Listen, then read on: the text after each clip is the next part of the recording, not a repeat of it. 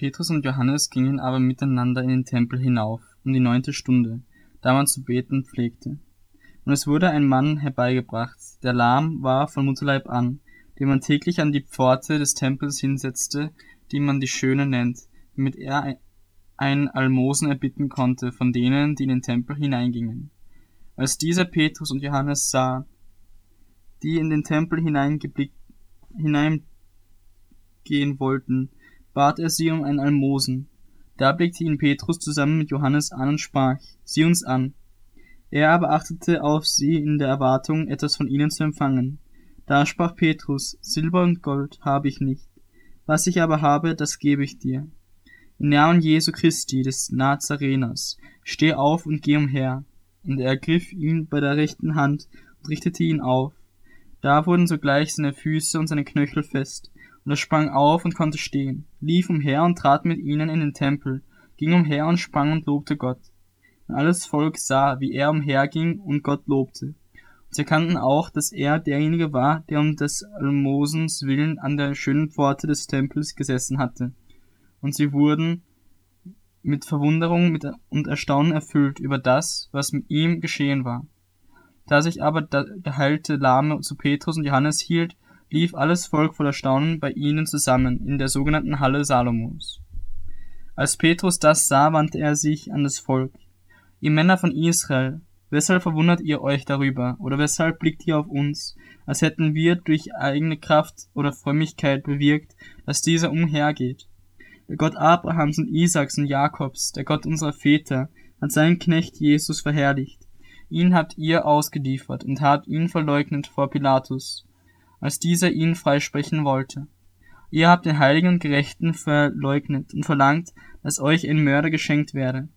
Den Fürsten des Lebens aber habt ihr getötet.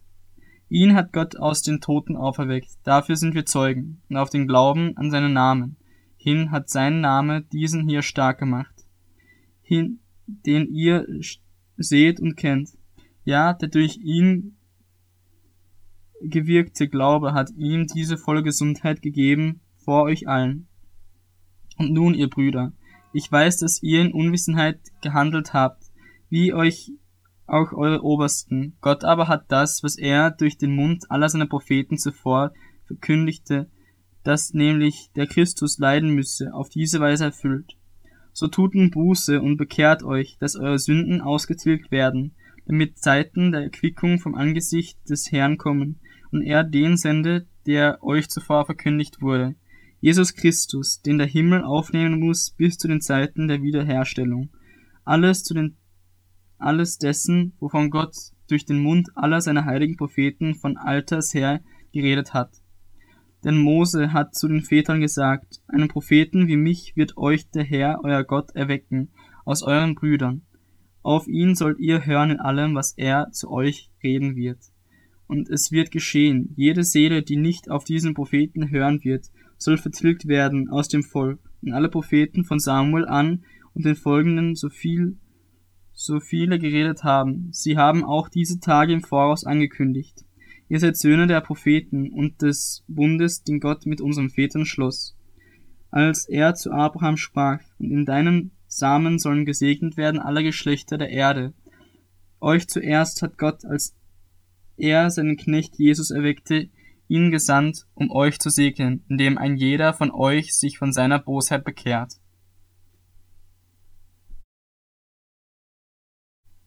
Während sie aber zum Volk redeten, kamen die Priester und der Hauptmann des Tempels und die Sadduzäer auf sie zu. Sie waren aufgebracht darüber, dass sie das Volk lehrten und in Jesus die Auferstehung aus den Toten verkündigten.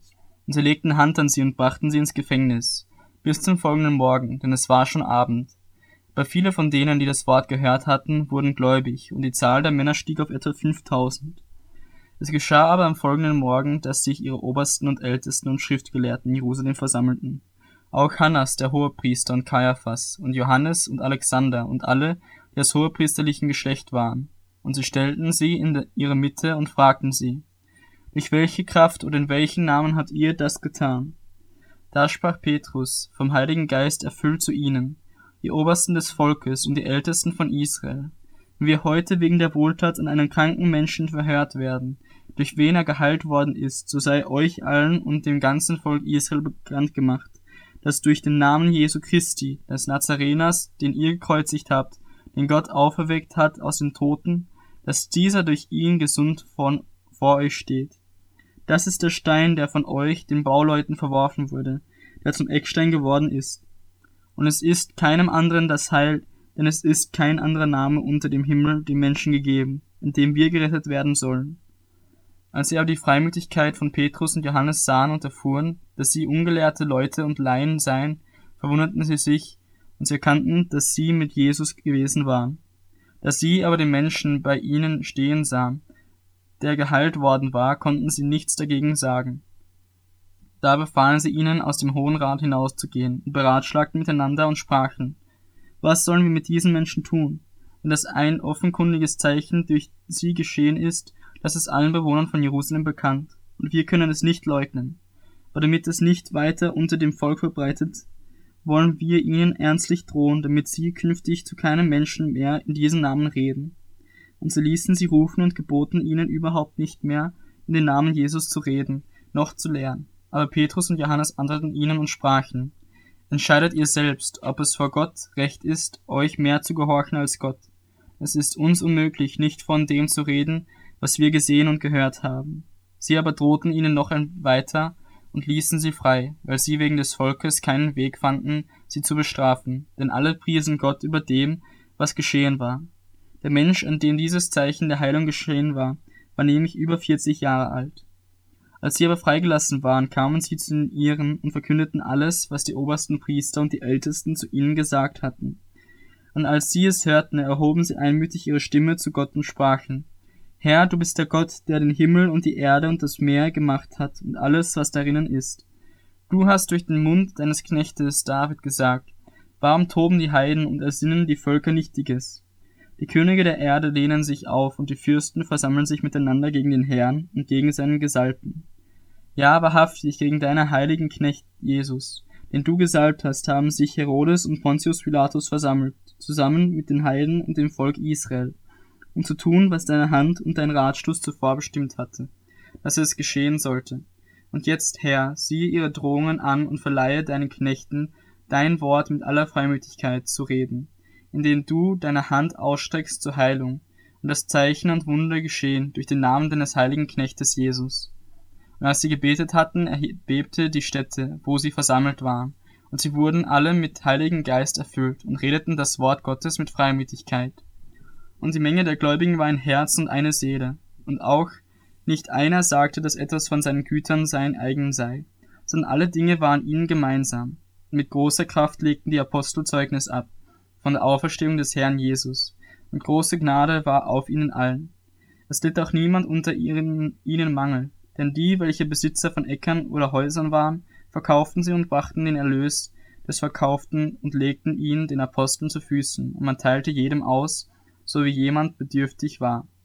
Joses aber, der von den Aposteln den Beinamen Barnabas erhalten hatte, das heißt übersetzt Sohn des Trostes, ein Levit aus Zypern gebürtig, besaß einen Acker und verkaufte ihn, brachte das Geld und legte es den Aposteln zu Füßen.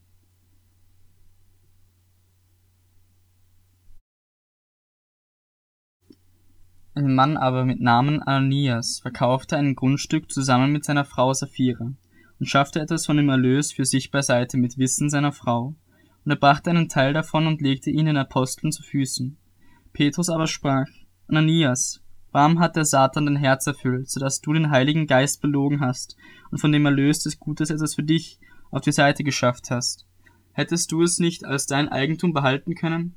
Und als du es verkauft hattest, war es nicht in deiner Gewalt? Warum hast du denn in deinem Herzen diese Tat beschlossen? Du hast nicht Menschen belogen, sondern Gott. Als aber Ananias diese Worte hörte, fiel er nieder und verschied. Es kam große Furcht über alle, die dies hörten. Und die jungen Männer standen auf, hüllten ihn ein, trugen ihn hinaus und begruben ihn.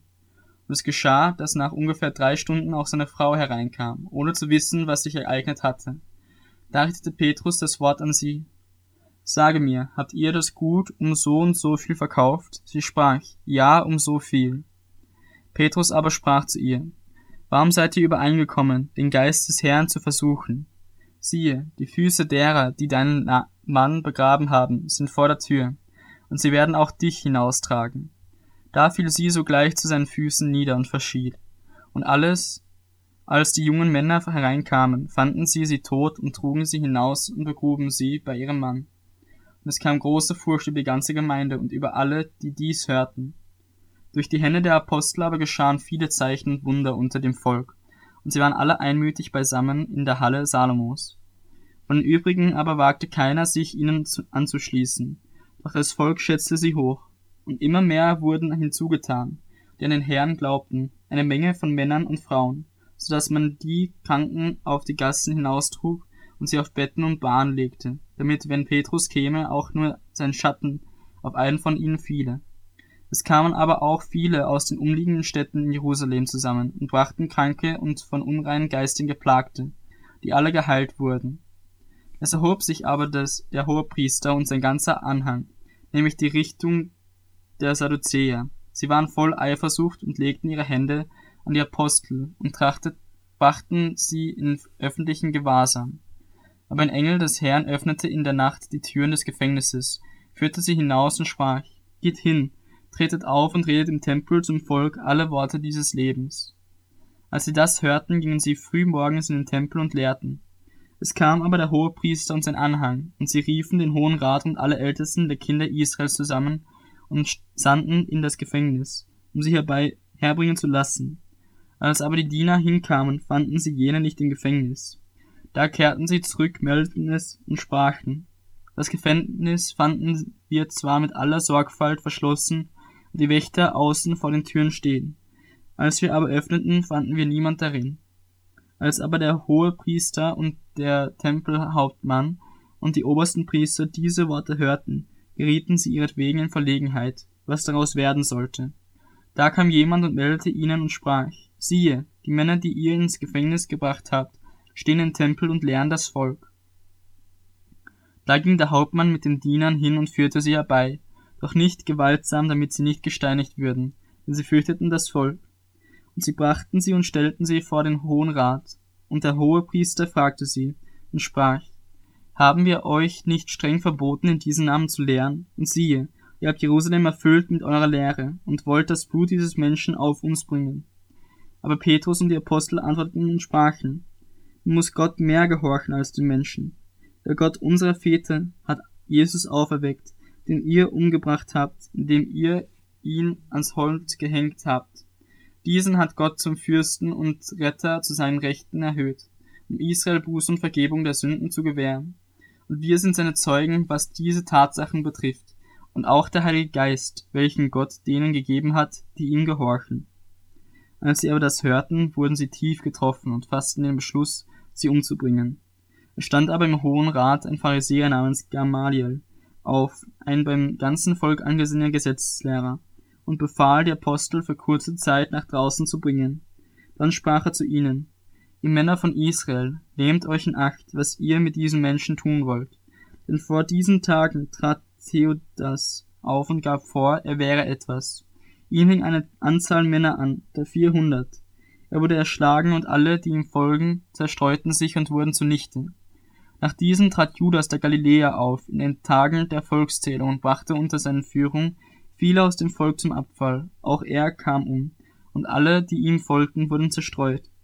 Und jetzt sage ich euch, lasst von diesen Menschen ab und lasst sie gewähren. Denn wenn dieses Vorhaben oder dieses Werk von Menschen ist, so wird es zunichte werden. Ist es aber von Gott, so könnt ihr es nicht vernichten, dass ihr nicht etwa als solche empfunden werdet, die gegen Gott kämpfen. Und sie fügten sich ihm und riefen die Apostel herbei und gaben ihnen Schläge und verboten ihnen, in den Namen Jesu zu reden, und entließen sie. Sie nun gingen voll Freude vom Hohen Rat hinweg, weil sie gewürdigt worden waren, Schmach zu leiden um seines Namens willen. Und sie hörten nicht auf, jeden Tag im Tempel und in den Häusern zu lehren und das Evangelium von Jesus, in Christus, zu verkündigen.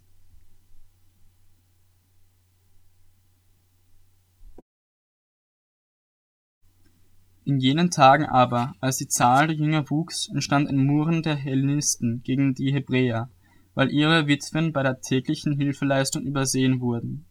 Da beriefen die Zwölf die Menge der Jünger zusammen und sprachen, es ist nicht gut, dass wir das Wort Gottes vernachlässigen, um bei den Tischen zu dienen. Darum, ihr Brüder, seht euch nach sieben Männern aus eurer Mitte um, die ein gutes Zeugnis haben und voll Heiligen Geistes und Weisheit sind. Die wollen wir für diesen Dienst einsetzen. Wir aber wollen beständig im Gebet und im Dienst des Wortes bleiben. Und das Wort gefiel der ganzen Menge, und sie erwählten Stephanus, einen Mann voll Glaubens und Heiligen Geistes, und Philippus, und Prochorus und Nikanor und Timon und Parmenas und Nikolaus, eines, einen Proselyten aus Antiochia. Diese stellten sie vor die Apostel und sie beteten und legten ihnen die Hände auf. Und das Wort Gottes breitete sich aus und die Zahl der Jünger mehrte sich sehr in Jerusalem. Auch eine große Zahl von Priestern wurde dem Glauben gehorsam. Und Stephanus, voll Glauben und Kraft, tat Wunder und große Zeichen unter dem Volk aber etliche aus der sogenannten Synagoge der Libertiner und Kyrenäer und Alexandriner und derer von Silizien und Asia standen auf und stritten mit Stephanus. Und sie konnten der Weisheit und dem Geist, in dem er redete, nicht widerstehen. Da stifteten sie Männer an, die sagten, wir haben ihn Lästerwörter reden hören gegen Mose und Gott. Und sie wiegelten das Volk und die Ältesten und die Schriftgelehrten auf und überfielen ihn, rissen ihn fort und führten ihn vor den Hohen Rat. Und sie stellten falschen Zeugen, die sagten, dieser Mensch hört nicht auf, Lästerworte zu reden gegen die, diese heilige Stätte und das Gesetz. Denn wir haben ihn sagen hören, Jesus der Nazarener wird diese Stätte zerstören und die Gebräuche ändern, die uns Mose überliefert hat. Und als alle, die im Hohen Rat saßen, ihn anblickten, sahen sie sein Angesicht wie das Angesicht eines Engels